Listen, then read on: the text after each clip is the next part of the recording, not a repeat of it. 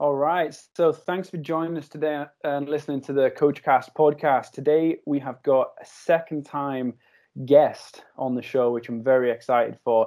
We have Coach Lee Taft. Thanks for joining us, Lee. Oh, guys, thanks so much, Chris. Actually, I've, I've been looking forward to this, and uh, I always enjoy talking with you and following the information you put out as well.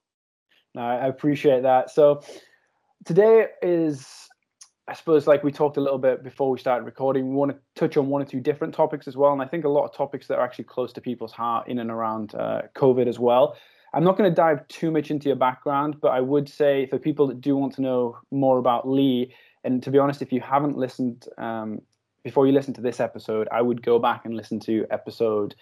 I can't remember actually what number it is now, um, but I would listen to Lee's previous episode because there is so many uh, nuggets in that episode um, that's going to lead nicely into this conversation uh, that we're going to have uh, have today. So I just want to kick us off, Lee, actually talking around obviously speed training. You're known very well in the industry for, for various speed training and consulting in uh, organizations. But I just want to know do you see any differences within training kind of the field versus the court sport athlete is there any like challenges that you see there or questions that you get when you go out and consult at major league baseball and the nfl and things like this it's a great question. And yeah, you know, you do. I mean, anytime you anytime you change the environment, you're going to have and the obviously the tasks that go along with that. You're going to have um, some modification of your coaching. You're going to have some different uh, variables to deal with. Um, you know, one of them being when we start going onto a field, whether it's natural grass or turf, you're usually going to deal with some kind of cleat or studded shoe if it's a turf or depending on what it is. And um, there's there's concepts that I live by uh, in movement, and it, ha- it, it deals with repositioning. And what that basically means is an athlete usually, if they have to change directions quickly or do something, they they literally pick their foot up and place it somewhere else aggressively it would be comparable to throwing a punch in martial arts. Okay, I my my fist might start in closer to my body, maybe protecting my jaw, and I release it and I make contact. The foot might start underneath my hips, and all of a sudden I release it and I contact the ground. That projects me in a new direction. So if I take a field sport, I want to be really aware of making sure they do what we call clear your cleats, clear it from the ground so we don't have any kind of tug your foot's not caught and you don't have this torque, uh, you know, kind of these odd feelings going on in the ankle, the knee, possibly the hip. And we just release and we attack the ground. On a court, let's say like a basketball court or a volleyball court or a team handball or something of that nature, maybe racquetball or squash, those are a little bit different because we don't have to worry about the turf surface. We don't have to worry about the cleats but we still have to worry about potential slipping. Now, if we go to like a court like um, Har-Tru or or um, you know a red clay in tennis, we we have to be able to manage the different forces because I can literally slide into my into my deceleration patterns and I have to learn it's actually a skill. And you know this you've lived in the world of tennis for quite a while. It's a different skill set in basketball, if I ever were to slide, game over. I'm beat. I'm not going to be able to recover from that. But in tennis, I can do that. And I can actually use that to my advantage to be able to stay balanced and to be able to hit a stroke. So we do have the differences that we have to consider when we're dealing with field sports and court sports. And not to mention, and this is one thing people forget about, is usually most court sports the the size of them are much limited to like a, a pitch you know or if i'm playing american football or if i'm if i'm doing lacrosse or something like that or maybe rugby there's going to be some maximal sprinting going on or even in baseball if i have to run far enough i'm going to be close enough to maximal sprinting. So those are other factors that we'll have to deal with as well and then, so just staying on that, so you mentioned clay in tennis. Now, obviously, tennis is one of the few sports that actually changes surfaces throughout the um, the calendar. Yeah. Do you see that kind of? Let me take that question back a little bit. Start again.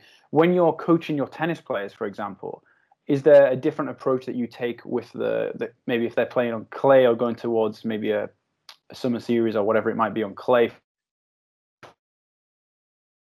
versus comp movements. Are you approaching that training block maybe slightly differently, or what are you seeing? What are you thinking there? Yeah. So when I was at the tennis academies and we were getting players prepared for like the, the Grand Slams and the different surfaces, we did. We approached it differently because we knew that they were going to have to manage the surface differently. They some a lot of times they even changed their shoes. They wore a different type of a shoe. And so we would approach it differently. And the one thing that that you know comes into play right off is the eccentric loading. Um, you know, when I'm on a surface where it's pretty grippy and I don't have a lot of slipping, it's it's it allows me to be quicker, but that comes at a price because my loading and that jarring and and uh, the stress that goes into a, a change of direction or a quick plant is much more aggressive on my joints and my feet and my just even like your fat pads of your feet and things that that are getting really pushed around a lot. All those things have to be considered when you're starting talking about volume.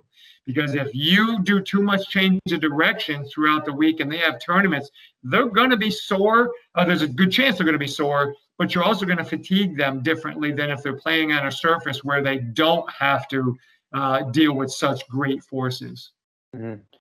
And when it comes to the more technical aspects of what like the differences in movement that you might see on a hard court and versus clay court, for example, is that something you adapt with your coaching as well? Do you practice more sliding into a wide forehand with an open stance, for example, or maybe hitting that slice backhand on the slide? Is that something that you're discussing and adding into your toolbox almost as you're working with your players, or are you leaving that purely to the technical tactical side? you know we we do put a little bit of time into it but when i used to be with the academies a lot of it was because the coach would ask us to do that they would say hey would you spend 15 20 minutes working on their footwork on the court so that they can slide other than that we didn't do a ton of work on that area unless the court surface that we had to move on was on either a clay or a you know, or maybe a Har-Tru surface or something of that nature where we could slide, or even grass if we happen to have a grass uh, surface. Um, but otherwise, we tried not to do too much of it, um, but we did address it, especially if we felt it was a need. But because they practice so much and they play so much on it, they usually get it. So we didn't have to do that. So we could focus on the variables of strength and mobility and stability stuff that that was really in our lane. Mm-hmm. Yeah, th- that seems quite interesting that you're talking about um, how different surfaces require different uh, movements. Even um, I just want to circle back a little bit to what you talked about uh, with the field versus court sports as the maximum velocity component of it. So I know in your previous podcast with Chris, you guys talked about how maximum velocity was one of your seven key movements that you look for. Yeah. I was wondering whether you see a different role it playing for like tennis athletes. So one of the debates I always have, what we always have in the office at work is, you know, how much time do you need to spend doing sprinting, like maximum velocity sprinting with a tennis player? So I was wondering where might you kind of side on that argument um, of how much they need to do high high speed sprinting? Yeah, yeah, that's a that's a great uh, uh question, Ash. Because here's the thing: you got to look at sprinting. You, what you need to do is when you look at a sport that has a movement pattern that doesn't get used a ton in that particular sport, you got to look at what could be the benefit of it. Because, like, I could sit here and say, well, why would I ever want to squat with a tennis player? They you know, they never put a bar on their back when they're playing, but and we all know that's a silly question. So I look at sprinting as yes, they may never reach maximal speeds, but the sprinting action, the, the, the ground contact, and what happens with ground reaction force and gravity, when that happens and I create a stiffer foot, uh, a really good ankle, a great lower leg, those qualities benefit my change of direction, my acceleration, because we've even seen athletes that have been trained highly in sprinting have a much more stable ankle when they do something like a heavy sled push versus the athlete that has not done that. So we know there's value in it, not to mention the strengthening of the hip and the core and all those things that it does. But this is the cool thing with it. I've always felt, and I've done this when I coached my athletes, even my basketball uh, programs. Once we've developed a capacity of sprint max velocity, all I had to do is every one uh, once every seven to eight days, we hit a sprint session, and it might only be four reps of like 30 meters. And that's all we needed. And then that maintained that quality that we wanted to get out of the sprint. So it doesn't take up a lot of time. Yeah. I got think, a question um, just sorry. to. Sorry, Ash, go on, go on. I was just going to say, I, I absolutely can agree with the point where you're talking about building up sprint capacity because we've run like an Easter training camp at school, and we gave we gave the kids like a, a session of like you know a, a speed session of sprinting. Um, and I got a message from the coach next day saying, "Oh, the hammies are, re- are pretty sore now." I'm like, so yeah, you definitely have to build up to it before yeah. definitely going straight into getting them to racing for about 30 meters uh, after each other. exactly. Yeah. Just just to follow up on that, Lee, because obviously, like you talk there, I think I see sprinting as one of those qualities. It's kind of the old saying that uh, a high tide helps all ships. It's one of those qualities that just brings everything up, which I think is, yeah. is fantastic. And it's almost a lot of easy wins. With that in mind, and if you're working with maybe a squash player or a smaller court sport athlete, uh, how much time are you spending on those max velo- velocity mechanics? And to what degree are you being kind of nitty and picky kind of over those mechanics, knowing that they're not going to touch them that often? Right. I think it comes down to um, is there a potential danger when we are doing sprinting and they have really poor mechanics that could possibly create a, an injury or something? But for most athletes, as long as they have a proficient mechanics of sprinting, we're going to be okay with that. And kind of like Ash said, where you know the players were kind of sore in the hamstrings, we just progress them. But here's the thing: I have learned over the years to buy time and to buy space in my warm up. So in the warm up, I can do like a march, a skips, a runs. I can do dead leg drills. I can do wicket runs. I can do things that can allow me to work on the qualities of, of a max velocity sprint without actually doing it. I can do anklings, I can do things like that that where I can get some benefit, but I can do that during the warm up. So I'm not borrowing from any other time. I'm just using the time I have anyway and get the benefit there. Then when I'm scheduled to do actually max velocity, then obviously that's when I'm going to put in the work and the actual sprinting. But the other days, I'm working on max velocity postures, positions, elasticity, all those things every day. So I get it's kind of like if you do it every single day, it adds up volume by the end of the week, but I'm just doing it in the warm up anyway, which they have to do.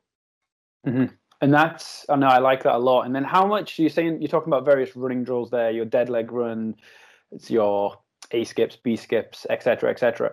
Does that make up a big part of your kind of weekly training cycle, so to speak? Um, is that making up? I, I class that personally as almost special strength training because you're not hitting those velocities, obviously, in the gym. For me, they're very important qualities that you can develop in the warm up. Is that yes. kind of how that looks for you? Yeah, yeah, absolutely. Yeah, it's just a, it's like I said, you just kind of find time to do the things that you know you're going to get some benefit of, but it's really easy to push aside if you don't schedule it, you know, because mm-hmm. like you said, if you have a volleyball athlete, a squash player, you're thinking, oh, geez, they're never going to sprint that far anyway. So it's easy to push that aside. So if you schedule it and you have it in there, you just it just becomes a part of your prep period. Mm-hmm. Yeah, and uh, Lee, thanks for uh, I really guess really making an insight into um, talking about different types of strength training. And you also, what I took away from the that max velocity section was almost using it as a tool to develop the, the qualities that you're after. And we know uh, in the youth population, it's not always the same person's ready for exactly uh, the same stimulus. So I was wondering if there was any differences you see in training. I guess those adolescent guys that are like 14 to 16 um, versus some of the guys who are a lot older um, I guess 18 plus, you know, young adults kind of guys? Is there much difference you see in on the programming side of things? You know, uh, what I really love about this question, and I've talked about this a lot, and my philosophy has been for years because you know, like like you, I'm in. I was in a school setting. I, I, you know, I've taught kindergarten all the way through 12th grade. And of course, I've owned training facilities as well. So I've been around a lot. And what I, what I found in my philosophy is there really is no age bias when it comes to movement, when it comes to athletic development. A, a, a, five, six year old can learn how to skip, they can learn how to run, they can learn how to change directions, they can jump, land, backpedal. They can all do that. There's no a reason the nervous system can't be exposed to those patterns. That's the cool thing about the I, I build my whole program around these seven basic patterns. So regarding them actually performing the skills, I have no difference between my young kids and my older. What does change is how much exposure per session, per rep, per you know um, block of training. That changes how intense I go my coaching cues, uh, the way that that drills. So, for example, if you know the three of us were all in, you know, let's say the 10 year old, you know, nine, 10 year old age group, a lot of those movements will be uh, distributed to those athletes in a game format.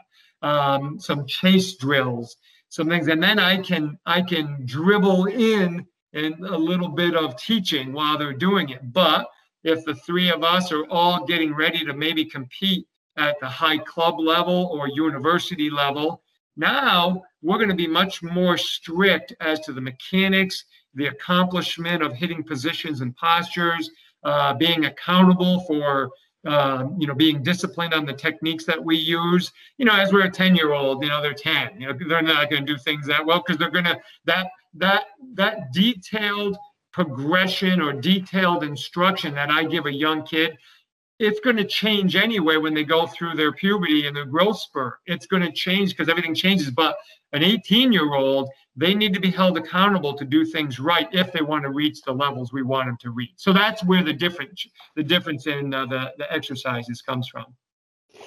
Yeah, I think uh, absolutely I can relate to seeing the different levels of engagement, I guess is the word that I like to use in those younger guys versus the the older kids. Um, yeah. And I was just wondering if, you know, as you probably have experience in a school setting, especially, there's absolutely a wide bandwidth of A, engagement and B, um, I guess, ability within a single session. I was mm-hmm. wondering mm-hmm. if you had have any advices for those young coaches who might maybe struggle with adapting or being able to deliver a session when you've got such a variety of abilities within a session. You got any advice there for for those guys? Yeah. So anytime you're going to teach a, so let's say if we're going to teach a, um, maybe it's going to be a change of direction drill. Maybe we're going to do like a shuttle run. They're going to run out five meters, going to come back, run out 10 meters, come back, something like that, something simple that everybody can visualize. What you want to do is you want to give everybody the same opportunity initially to go ahead and do it because what you're doing is you're immediately giving all the athletes context meaning if they do it really well or kind of struggle or fail at it. They have a difficult time. Maybe they just they stumble. You've given them context. So now when i come back with what i call a corrective drill so some type of drill that's going to help them now i can address the points on each athlete. The one who nailed it and did a great job i can put more emphasis into the intensity of it being sharper being more accurate with their foot and body position. The kid that's, you know, kind of stumbled and really struggled through it, I can have them do only a portion of that. I can have them run to the line, freeze, stop, reposition your foot, get it ready, now take off, and then gradually go faster. So we can actually take the same um, drill and just give them little progressions to make it easier for us as coaches to be able to deal with the exact same skill and just kind of make adjustments to that skill. That way I'm not I'm not doing like six different things. I'm just taking the same skill, same pattern. I'm just either increasing my feedback or my instruction based on the athlete's needs. Yeah, I, I love that. It's almost like uh, I think you may have talked about it before, where there's a whole part whole approach where you know you're yeah. definitely making sure that the kids know where they might place on versus the other guys. So you're not singling them out for no reason. You've actually got some evidence that that shows them that they need help. Exactly. And and what it does, anytime you do that, you get better compliance from the athlete because they're like, yeah, I know I struggle. Every time I do that, I fall or I trip. Now you can say, okay, well, this is what we're going to do to fix it. And then with the athlete that does it really well, you're saying, great job, but let's make sure we keep that pattern clean because we don't want it to be just like, you know, trying to like kick a soccer ball up into the maybe upper corner of the net. Maybe they're great at it, but that doesn't mean you don't keep practicing it because you want to keep that pattern very clean and, and accurate. So you practice it. That's called supporting a skill versus uh, redirecting a skill. And I think that is because I knew, I think you mentioned that on the last time we spoke, Lee. And for me, that's something I've tried to incorporate into my own practice a little bit more. When I'm working with kids and things like that, or, or student athletes, whatever it is, it's trying to to give them the experience to start with, go in that whole part whole. Because if we all of a sudden just break it down into its component parts, then they're kind of like, well, oh, how does this work? And you can see yeah. their faces kind of puzzling. It's like, so I, if we're working on a drop step or a hip turn to acceleration or whatever it might look like in an overhead, for example, we'll give them that pattern to start with and then break it down. Okay, well, you actually really struggle to attack the ground here. So we'll we'll pull it down and then try to explain. Okay, well, do you see how this works? And you can see the light bulb go off a little bit more. Versus if you were to just go straight to the hip turn, they're like, "What is this?" Yeah, yeah. so I think that's a great that's a great thing that you've kind of explained there. And then I I, love that terminology of the correctives as well because uh, which I ne- I never used to think of it that way. That's something that it really is, isn't it? Yeah, because if we look at every if we look at everything as its ultimate skill. So pick any movement you want in tennis or basketball or soccer or whatever it is. Those movements, those are the ultimate. That's it. That's the skill. Uh, whether I'm recovering from a wide forehand or I'm marking somebody on defense and I have to open my hips quickly and and you know fight for the ball. Um, that's the skill if I don't do that skill very well, I come in and I correct it. And the other thing, if we start talking about the development of learning, we want synaptogenesis to occur. We want that those synapses to occur. Well, if we only teach from parts all the time, the brain's like, well, okay, if that's what you want, I'm just going to develop a synapse series here for this part. Well, that's not what you want when you're out on the tennis court or on the pitch or on the basketball court. You want the whole skill. So the more exposure they get to that whole skill, the smoother that pattern becomes. And the brain will recognize when you're coming in with a corrective because you're just trying to support it. But the real pattern is being uh, reproduced more often. Yeah. And by definition, I don't think we've done our job unless it's actually transferred to the court or field as well. So that's, that, that's even more important. Um, yeah. I just want to kind of pick up a little bit, just going back to Ash's original question, actually. So he obviously talked about the adolescent versus maybe the young adult and saying, okay, is there any difference? And we've kind of said no, but it's just more the how we the drill that we give them necessarily in, in whether it's a game versus a more prescriptive kind of drill selection. Let's just say that. So I've heard you actually talk about before saying the body's never wrong in what it decides to do. It's just maybe the option it chooses or something like that. The I could have completely quoted you wrong there, so apologies. But do you mind just talking about that because people would say, okay, if if you come down to like dynamic systems theory and things like this, how you shape that learning environment and everything else. Do you mind kind of getting into that a little bit? Because in theory, if we were to say, okay, well, the, the body's never wrong, then surely we don't have a job do you know what I mean? So I think yeah. some people might take it to the extreme and think that.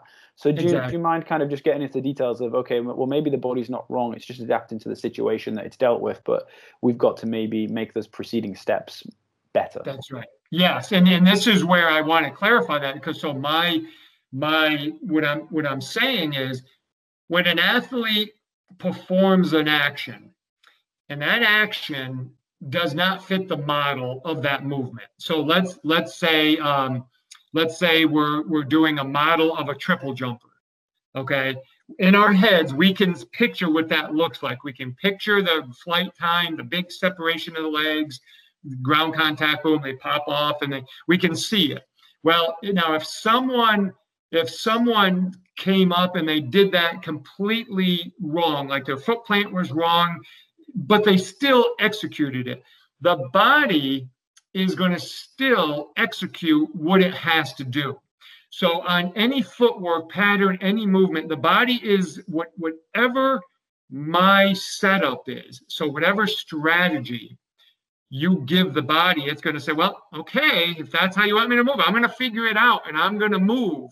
So it does, it figures it out. It, it might not be correct in terms of the model, but the body doesn't know that. It just knows what you're asking it to do. So if I told you, Chris, I want you to shuffle as fast as you can to your left, but you have to touch your feet together. You got to start with your feet together. They cannot be apart and they can't be wide. Your brain's going to say, well, all right, I can do it, but it's not going to look pretty on that first step. I get so my point is the body's not wrong. It's doing what you're asking it to do. It, the solution might not look like the model that we want as we're in a basketball player or a tennis player ready to return a serve. They're going to get wide, you know, they're ready to move right or left or on an angle. So my point was the strategy chosen by maybe us as the coaches telling an athlete was wrong, or maybe the body chose the wrong strategy, but it did its best with that strategy to accomplish the task. So that was my my message to that. The body's really never wrong because it just does what you're asking it to do. If the strategy is wrong, or the starting position, or my hand position on a bat or a racket, if it's wrong, the body's like, well, okay, if you want me to hit it that way, I can do that. Just isn't going to look very good. So that was kind of my point behind that. And that's the beauty of the body. It will it will compensate and it will find ways. Our job now is to say, well, you're not hitting the model of how that movement should be done biomechanically, physically, and safety wise. So we're going to now intervene, excuse me, intervene with a better strategy for you and more correctives. That was kind of my point to that. Mm-hmm. No, I think that's a that's a great. And I think it, it comes back to a lot as well, where it's your some of your experiences that for me just makes a lot of sense. And it's the more ex, the more experiences an athlete can be exposed to, yes. the better they're going to be able to adapt to that experience or situation that they find on the field or court. Because the last thing we want to do as physical preparation coaches, strength conditioning, whatever you want to call us, is send an athlete on court with this pre-packaged kind of movement technique that looks fantastic in this this closed environment but completely falls apart under the slightest amount of stress and things like that and exactly. that's where yeah, I think we've just got to expose them to be able to perform under pressure. People would say, "Oh, that's mental toughness or whatever it is." And it's it's no. I think it's just more okay. Well, look, we're looking at our linear acceleration. So for me, a linear acceleration is a very important uh, quality that you find even from a lateral position. I know you, you call it, I think, as a lateral run step. So yeah. trying to get into the court, you're, you're still trying to hit those linear acceleration positions from the lateral run. It's just a different starting position, but it's trying to expose the athlete to as many different start positions as possible. Because we know in tennis, you can find yourself in any which position on the court, and it's the best athletes we know can find those acceleration shapes more often than the, the sub elite or even good or elite players. If you look at the likes of Fed, Nadal, Djokovic Murray, they find those positions so much more consistently than the rest of the the rest of the world. Exactly. That's such a great point and well said. And that's exactly it. The more exposure an athlete has to something and having to solve that movement puzzle, the better they get at it when they're under pressure and high stress and, you know, seven, eight in the fifth set in the Grand Slam tournament they don't have to worry about what their feet are going to do. They can just execute the task. As where you and I are going to probably whiff on the ball and look stupid out there compared to these guys who do it. And that's that's the beauty of the experience they have. Absolutely. Yeah. And I love what you guys are talking about as well, because it reminds me of Um, I wish I could remember the guy's name, but it was a podcast and they were talking about preparing people for the Marines uh, and the US Navy SEALs like, entry tests. And they were talking about how all of it was about uh, stress inoculation. So it's you're exposing the whoever it is, the athlete, the client, the person to some kind of stress, gradually making it more so that when it happens for real, they're more adapted to it and they don't have as much of a, a perturbation off the back of it. Um, yeah, yeah. And definitely. I kind of want to circle back. Oh, sorry, Lee, circle back to um, when you were talking about how the body's never wrong, and it almost sounds like there's a, a way of looking at something when when an athlete is struggling with an exercise. I got a friend of mine who, uh, Jack, I worked, and he he talks about how the athlete either doesn't know how to do it, can't do it, or won't do it. So if you can almost work out what is the issue there, then it might help you work out what environment you need to put them in or what you know what context you need to give them to, to fix those issues. Yeah yeah exactly and that's it. It's so what what what happens is and this is the the importance of us coaches is if we if we prescribe the you know you've heard this before. If we prescribe the wrong drug in medicine right there's there could be a bad outcome well, if you prescribe the wrong exercise or the wrong dose of it, there could be a bad outcome on that. So movement is no different. So when I look at an athlete move, it's funny because here's my kind of three things that I always look at. It could be a biomechanical issue, it could be a strength or power issue, or it could be a skill acquisition issue. It could be all three, but if we look at an athlete that is being exposed to a very new skill, they've never done it before, we could probably say, even before they do it, well, there's probably going to be a skill acquisition, you know, default there. They're just not going to know yet.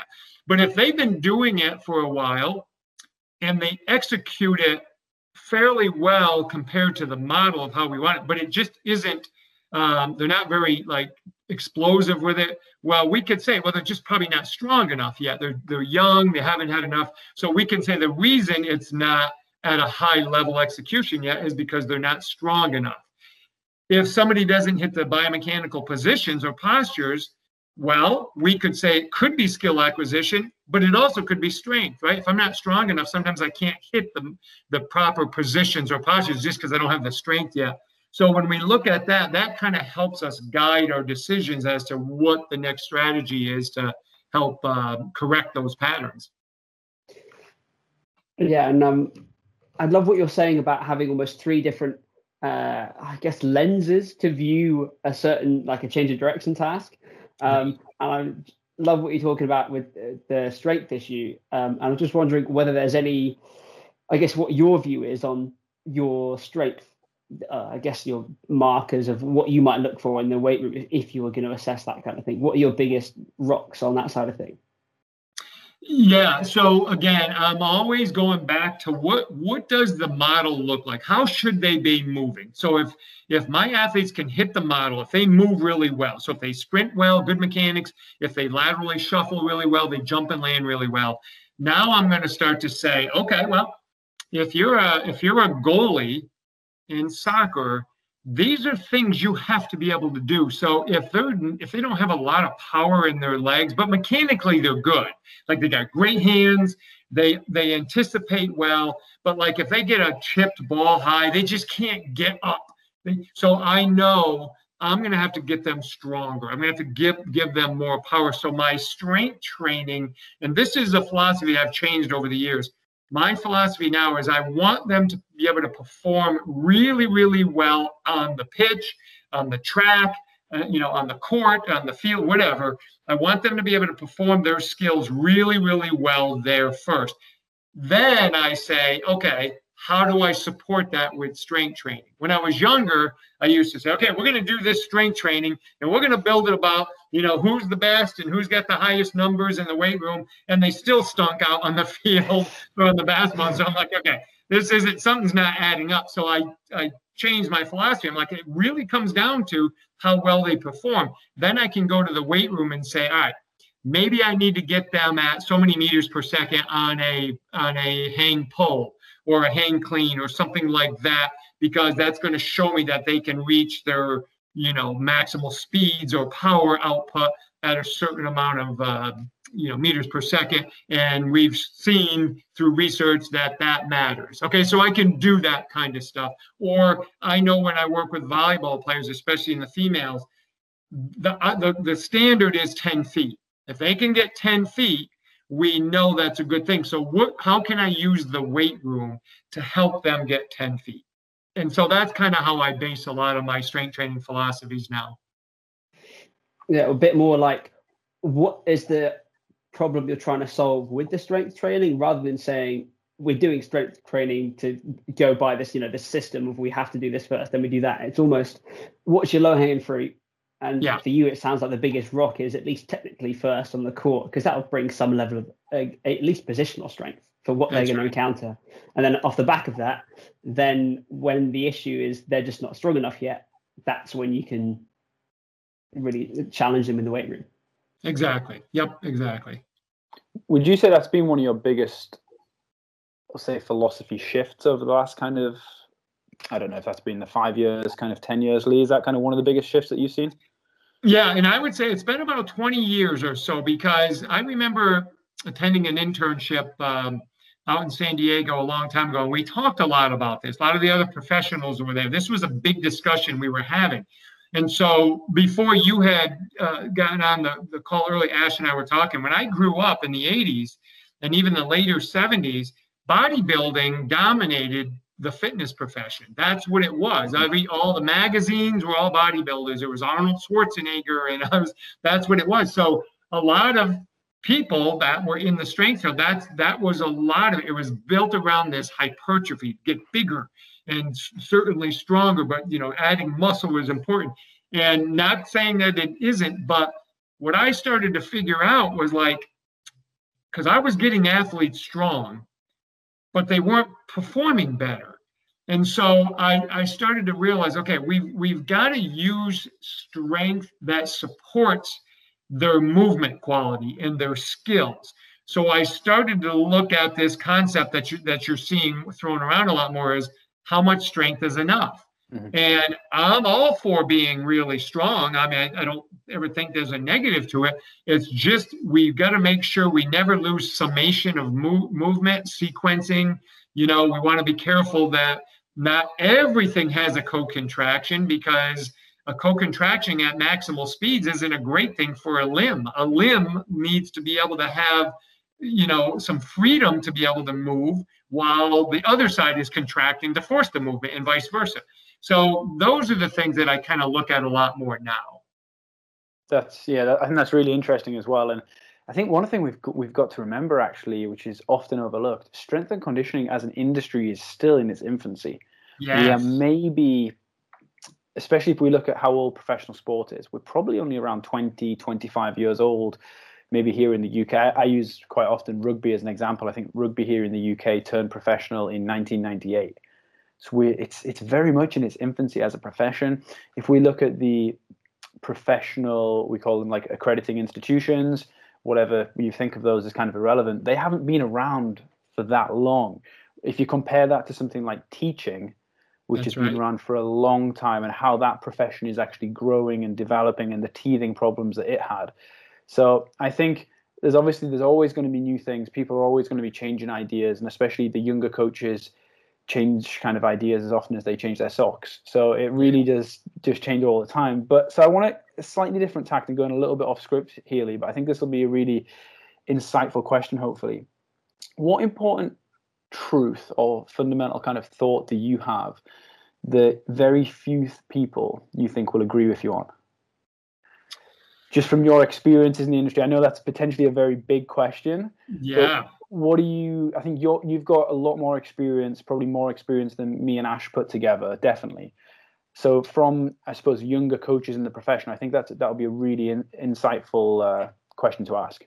Yeah, that's a that's a really really good question, and I think um, the probably the one area that um, I catch more uh, conversation on, or not that people are always just hardcore in disagreement with me, but they don't understand it completely where I'm coming from is this concept of guided discovery and um, solution oriented because this is one thing that I've found over the years is the greatest skill any athlete can learn is how to read their situation. Mm-hmm. And you mentioned it earlier. You meant when you were talking about, you know, advanced, you know, the Federers and those guys, like they read quicker than anyone what could potentially happen in a in a in a point. And that only comes from being in high amounts of exposure. And and I think what what the, the, the biggest issue people have is the ugliness. I'm okay with ugliness in a practice. I'm okay with it looking a little bit disorganized or a little bit sloppy because I understand learning. The brain, if we could open up the brain and see what's happening during learning, we'd say, "Oh my gosh, that's a that looks like a mess in there," and it, and it is. Until the brain figures it out and, and finds a solution it's all over the place. That's the that's the thing. That's what learning is. Because if you and i could go back to when we were just first learning how to walk it was pretty ugly i mean that wasn't pretty at all right i mean that was we were all over the place but but nobody told us what to do you know, mom and dad didn't say, well, use your right foot. And when you use your right foot, make sure your left hand is forward because that's opposite, right? We just, our body knows what to do, it, it, it figures it out. So I've never really gotten too far away from that.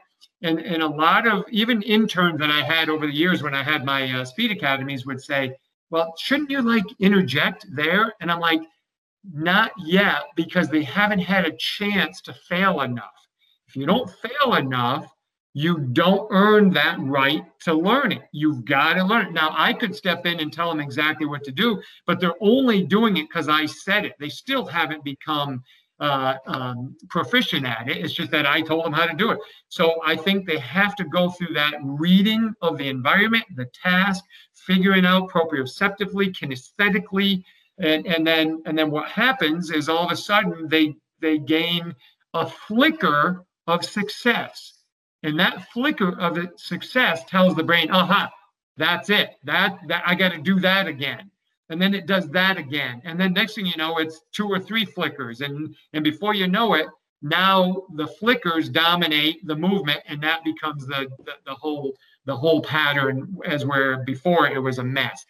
People have a hard time with that because it's ugly and mm-hmm. they don't like it being ugly. They don't want parents to see their kids looking messy and them not saying anything. ADs, athletic directors, don't want to see that. They want to see everything structured. But unfortunately, that's not how learning occurs. So we have to know when to jump in and when to let it go. No, I think that's a that's a brilliant point. I think if there's something that I constantly have to tell myself that if if there's no failure, then there's there's no learning. If there's no learning, there's no adaptation, and if there's no adaptation, then there's no point in us being there. Yeah. And I think that's that little cycle. And believe it or not, that was my woodwork teacher at school used to say a similar thing to me about him when, when people were kind of messing around in the classroom and things. That's yeah. when he, he would bring his like spiel out, and that's kind of stuck stuck with me ever since. But I think that's that's a really important thing because I think we're all guilty as coaches of like we love to coach, we love to interject and show our knowledge and things like that. We want everything to be perfect, and we just want to jump in instead of just taking a step back, let almost the chaos unfold, and then after numerous repetitions, we can step back in and, and things like that. Is that been something that you have learned over time, or something that you've kind of just done naturally from the start from your kind of teaching days? You know, I was very fortunate to have a family of teachers, and my my dad and my two brothers were really good coaches as well. And they used to teach me that way back. And my father, um, who was in it for you know like 44 years, he was around it forever. So I was fortunate to watch them and learn from them. And he, he always said, he goes, you need more attempts so let them go. Let them do it. They'll they'll start to get. it. And he, he would always say, you'll know when to interject. You can tell when it's going bad really quick. Then you just got to get them back in order and let them go again. Mm-hmm. It's just like running next to your child when they're learning how to ride a bike. You kind of grab the handle to make sure they don't run into the parked car or the mailbox or something. You kind of help them, but then you let them go again. And eventually you don't have to touch them, they'll figure it out. And I was, for some reason, it may have been my my uh, parents and my brothers and sisters who were teachers. For some reason, I was always okay with the madness and the ugliness. I was okay with that. I I learned early on that I could let that go. Now, I probably still overcoached when I was younger because I, you know, I got my degree in coaching, my master's degree, and I think, oh, I better use it. I got letters behind my name. Better, you know, I got to use it. Well, then I started to realize the more I talked, the more I confused them. So when I shut up and just let them go, they figured it out. They they mm-hmm. they got it. And this is the other point, and you guys will know this. You ever go to the park and play any sport, and there's always an athlete who was like really good and never played organized sports, never was coached by anyone, but they're just good they just like they're the best soccer player on the pitch, they're the best basketball player out there, or one of the best. And you're like, well, where did you go? I know I just played on my own. I'm like, there you go. That's an example of someone just figured it out, you know, by doing it. And do you have a idea of how many? I know this may be a silly question, but some people say there's no stupid questions. There you go. Is there an idea? Do you have an idea in your head of how many questions you want to kind of let them go on, if even if it is if you see them, maybe there's no progressions or slight improvements after five, six, seven, eight reps, do you, is it then when you would jump in, or you think, okay, maybe we just change the drill slightly and see what happens? Yeah. So the two things that I always and and this is the thing I, I try to tell coaches: it's an organized system of chaos. Mm-hmm. That's the way I should because let's say I'm teaching you and I'm going to demonstrate and I'm going to say, okay, all right, now uh, do you understand? So if you say to me, yeah, coach, I get it. I know what you're asking me to do. Good, let's go. But if you kind of like weren't sure what I was telling you or the demonstration, then I'm like, okay, I can't let you go because you just you you're gonna go way off the beaten path. So I want to make sure, first of all, I always check for understanding. So as the athlete starts going through the skill, if it's looking like they're getting better like they're they're doing the right things. It's just disorganized right now. The synchronization's off but yet they're moving in the right way. I'll ask say so you're good? You, you still understand? Yeah i got it coach. I just i don't feel it yet. I'm like good keep going. But if they're like if they're really off and they're just not doing it well literally within like one to two reps i'm going to say hold on do you, are you sure you know what I'm talking about? You got to do this, right? And if they say, yes, I get it, I'm like, I don't think you get it because you're not even you're not even in the same ballpark, you know, as I am. Then I'll reintroduce it and go again. So that's kind of how I do it. I just kind of ask them and check for understanding. As long as they're understanding and they they get it, then you just got to let them go a little bit more. Mm-hmm. No, I like that. Um, so just just moving on, I want to kind of change directions just a little bit here. Yeah. Uh, and I want to talk more about the the business of coaching, if you like. And I know you've been on quite a few podcasts where you've talked about various camps, clinics, the model that you've got, and I believe that you run a mentorship program around that now. I could be wrong. Is that right? Yes, we have. We've done a yep. We've done a mentorship, a couple of them for um, coaches. Yeah. Yeah. So I just like to get into like if if for coaches out there that may be more interested in making a little bit on the side because I know COVID's probably hit them pretty hard. We've got to make yeah. some revenue. How, what's the best way from your experiences to uh, to go about setting up clinics, camps? Like, how how do we go about it if if young coaches maybe want to try and get into that realm a little bit now, or even older coaches who are thinking, okay, well, I don't want to work as often, but yeah. when so when I do work, I need to get more bang for my buck. Yeah, absolutely. Yeah, that's a really really good question, and it's an important model that I don't think a lot of uh, a lot of us in the industry probably just didn't pay attention to. Fortunately for me, I've done probably 350 or more camps and clinics over my career. I really that was how I built my my even my academies when I had my brick and mortar businesses. I drove athletes in there because I ran my my marketing clinics or my jumpstart clinics or my pro style combine clinics. So I have a whole model of different clinics that I use and I try to help coaches understand. I'm like, you could go and you know make a phone call to this people who express interest, or you could send an email to this, and those are all important. Or you could reach out to maybe a soccer club or a volleyball club or a basketball club or a rugby club and say, hey, coach, I'd love to come by. I have this clinic that I do. And, you know, it's charge whatever you want to charge. You know, maybe it's a, a low amount of money because you're just trying to get exposure. But maybe if you charge like American dollars, say you charge $50 and you went into two hour clinic, but you had 50 kids. Okay, that's a pretty good chunk of money. You go in for two hours, do that you know that, that's you know twenty five hundred dollars you're making for two hours on going and teaching what we do anyway. Teach how to how to you know run properly, how to change direction. If you want to make it sport specific, you if I want to go in and do a lacrosse or a rugby or a tennis clinic, you go in and you do that. So you what you're doing is you're exposing your skill set as a coach and there's going to be a certain population of those athletes that you worked with that say, hey, I want more. That was fun. That was good. I learned, I want to do more. Now you can draw them to your brick and mortar business. Or in a time like when COVID, where we're kind of locked down, you can actually, and I've, I've actually helped a couple coaches make, you know, like five grand very quickly doing camps and clinics online. Believe it or not, you can do these online. And the way that you do them is you the same that you would do it in person. You demonstrate and and do the skills.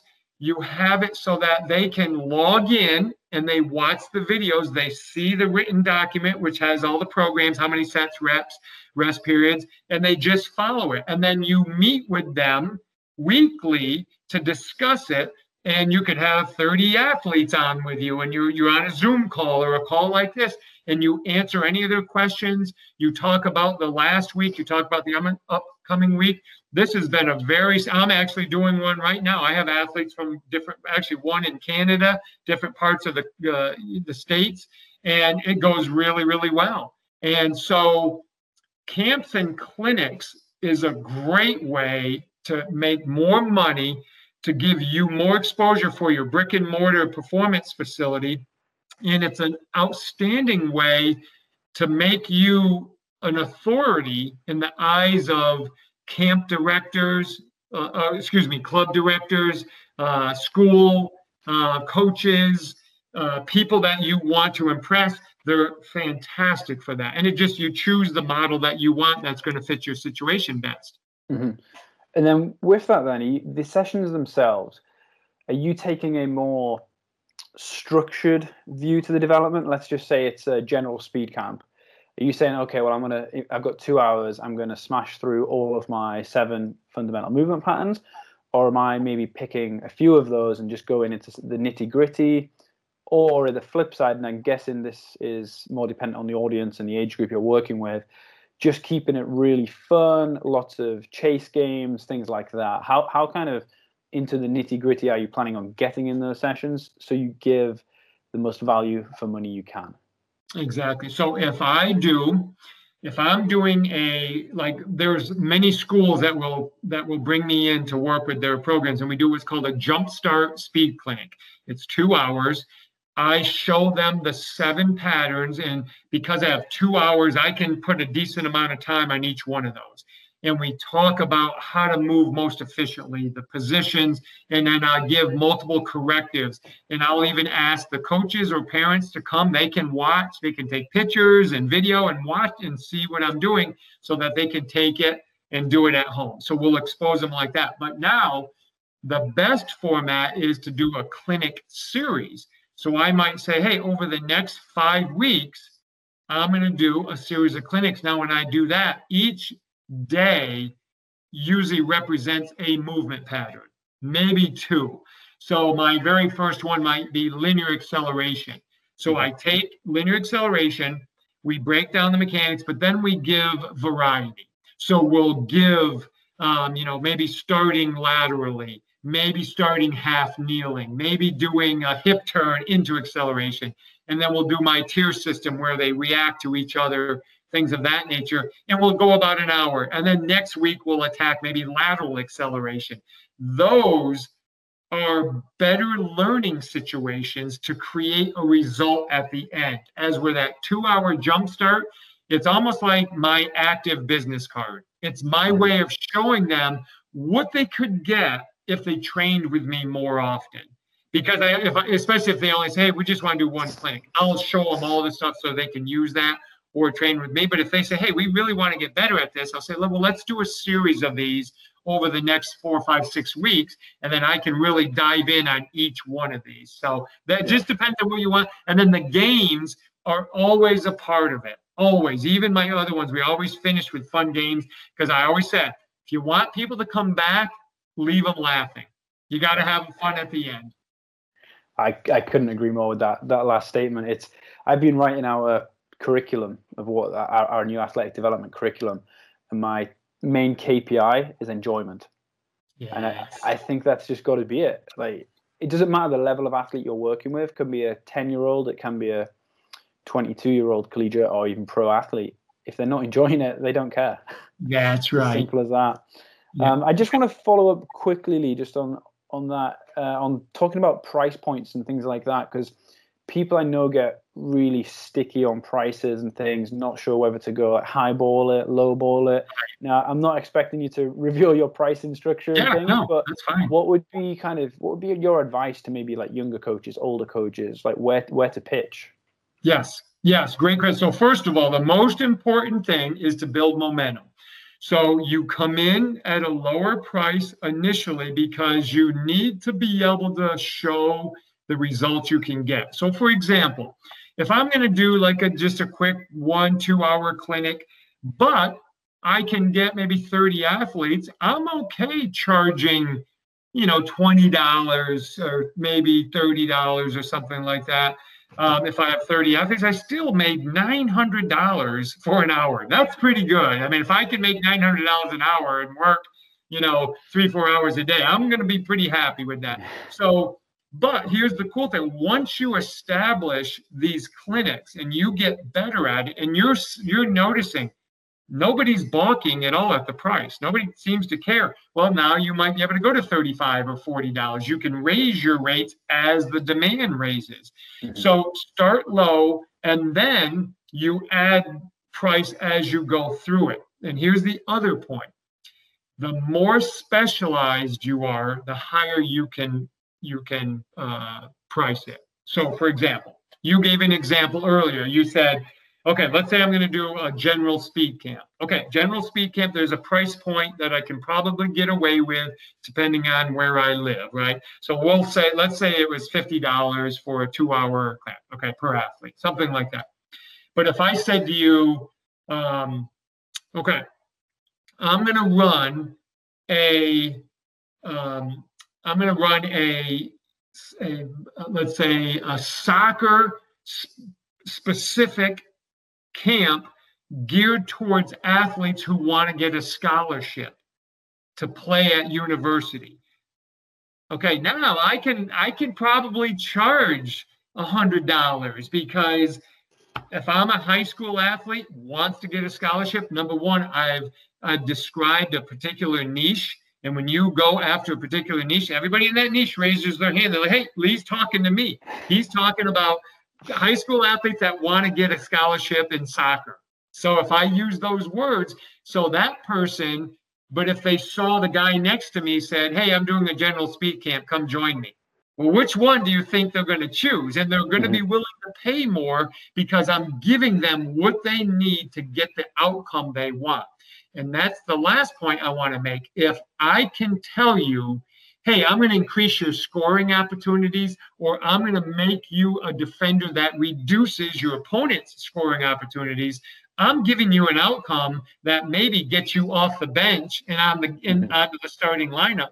People will pay for that. So you've got to be really strategic on the words you use and the type of camping clinic and the outcomes you're going to give them because people will look past the price if you can give them an outcome. Uh huh. And did you? Do you offer or would you think about as well kind of like family discounts? I know we may be getting into specifics here but if you've got a son and a daughter in that camp is it kind of they both come for the same price like you buy one get one free? I always give discount. Yep i always help families. Um, i just think it's number one it's the right thing to do um, and it's hard to get athletes to come. So if you can get two or three from one family hey you know get them in just get them in get them involved in that. So I always give, whether you, like you said, you can give them half off or whatever you feel is good. But I don't think I've ever turned away a family member that wanted to do it. Even if they said, Lee, we just, we can have one do it. I'm like, look, don't worry about it. Just maybe help me tell somebody about it and they'll, they'll be more than glad. But I never turn away family members. Mm-hmm. Uh, I absolutely love that perspective as well about helping people and getting as many people as you can in. Um, and you've almost talked about how you would go about it um, and maybe why you go about it as well. I was just wondering maybe if you had advice for those young coaches who want to start setting this up but aren't necessarily sure um, they're at the right stage to set those kind of things up. I was going to ask, would you have any advice for those guys about when the right time is to start to set up these clinics? And maybe is there anything you kind of need on the back end um, maybe systems or ideas that you believe in in terms of you know speed or whatever the clinic is that you want to deliver? Absolutely. So here's the thing. Everybody's ready. Everybody's ready to do this. You just have to put your system together. So uh, just like any other business model you you uh, you create your model of camps and clinics. I truly believe it's easier if you pick a niche so if I say, hey, I'm a rugby speed coach, or I do basketball, you know, speed and quickness, or maybe basketball skill, whatever, because it makes your marketing easier. I can now talk to that that population. I can talk to my rugby athletes or my tennis or my whomever it is. When you don't talk to people, they don't listen. If you go general, because people are used to general things now. So they just kind of it goes in one ear and out the other. But if I say, hey, I'm this this volleyball clinic is for all eighth grade volleyball girls who want to play on the highest level team next year. Well, every eighth grade volleyball girl is going to say, That's me. I want to do that. So I can pretty much guarantee myself I'm going to have a pretty active group of people because I called their number. I called them out. I said who they are. That's who I train. That's important. So anybody can start that now.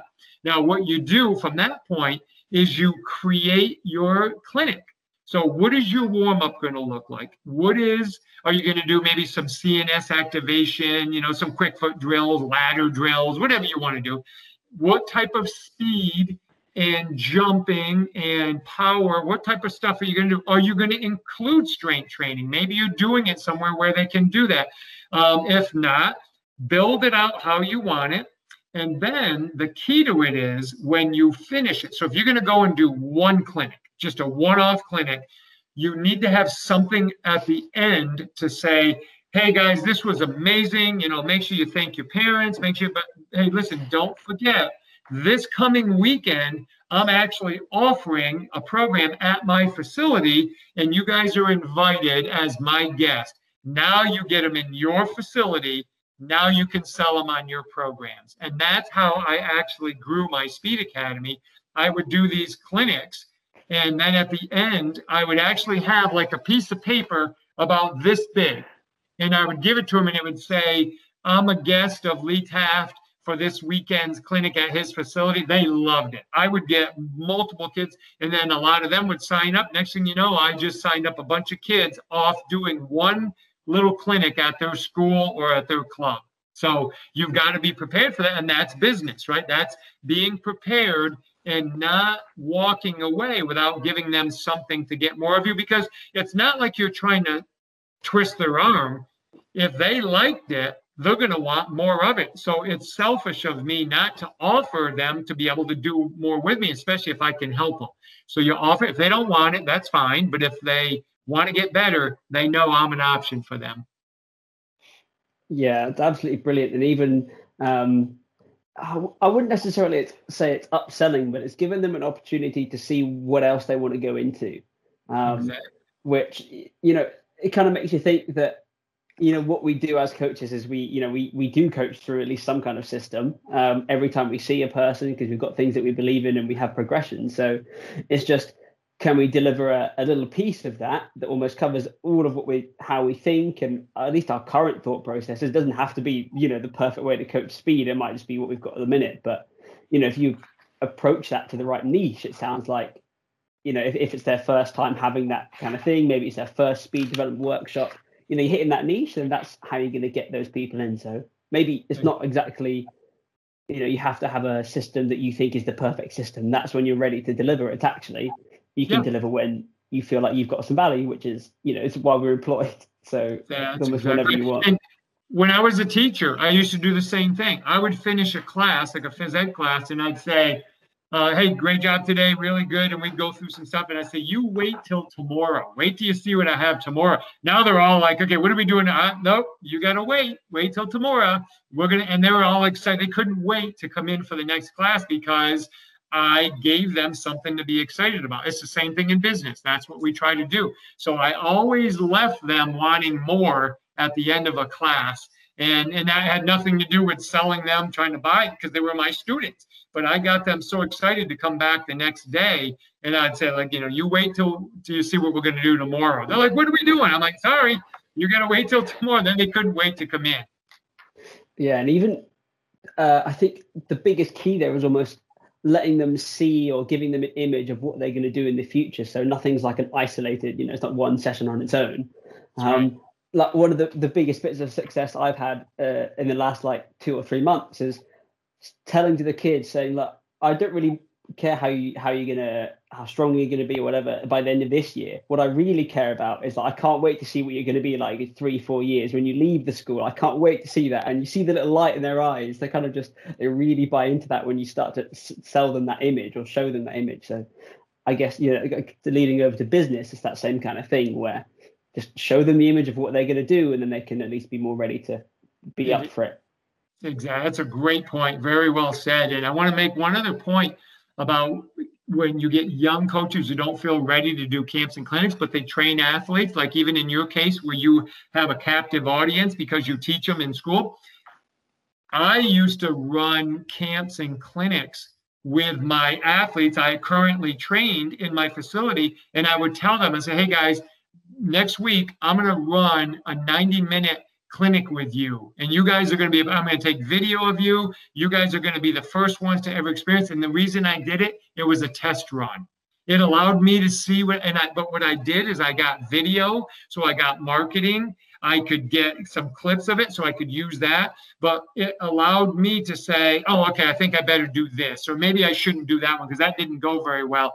So younger coaches right now if they if they're coaching a team just go ahead and run a practice clinic and that's a great way to get confident. And then those kids, I guarantee you, are going to love it. And then they start talking. Next thing you know, you start running more and more clinics. Perfect. I think that's a, a great point to kind of start wrapping it up on, Lee. I know we've uh, we've kept you potentially a little bit longer than uh, than we promised we would, so apologies for that. But I think there's some great nuggets of, of information in there. Just just to start kind of wrapping things up, is there any but I know you've got a few kind of resources and, and products and things out there. So where can people kind of find out about those? Um, what would you what would you recommend? I know you've got a very active social media, so do you mind just kind of pointing people to those various products and socials and things like that? Yeah, thank you. I really appreciate you guys allowing me to share that. Yeah, so if they go to anything at Lee Taft, they can pretty much find me on social media. I try to be active on there and answer questions and share thoughts. Um, if they're interested in the, you know, kind of the tennis population, we have a um, course. It's called the Certified Tennis Speed Specialist, and that would be ctss.co, co. Um, and that's it. Even if they don't coach tennis, there's a lot of good information in that that they could benefit from. But also, if they go to anything at uh, leetaft.com, they can find other courses that we have and, and blogs and things that we're sharing that they can get and I'm always on. I always try to share stuff on social media. So uh, just to keep people educated and to share and to get thoughts. I like communities. I like people sharing ideas and uh, just helping. So, but thank you. I appreciate that. And uh, yeah, I would actually say to all the listeners, um, I've kind of been through that uh, tennis course, tennis speed course that you talked about there, Lee. I think there is, even if you don't work in tennis, obviously it is slightly, uh, well, it is directed towards tennis coaches in particular. But I think there's so much you can apply to various court sport or even field sport athletes in there as well. Lots of nuggets you can take away and, and apply with um, with your athletes on the day. So I think that's a it's a go-to and a, a, very good price point as well, if I do say so. So thank you for putting that out for everyone. Thank you. No, I appreciate you saying that, Chris. Thank you. No problem. So uh, yeah, thank you very much, guys. I hope uh, hope everyone listening has enjoyed that episode. I've got pages upon pages and notes. So thank you very much for coming on and being our first uh, two time two time guest, Lee. So thank you very much. Hopefully we can get you on for a part three at some point in the future. I'd love it. I'm honored, guys. Thank you and be safe.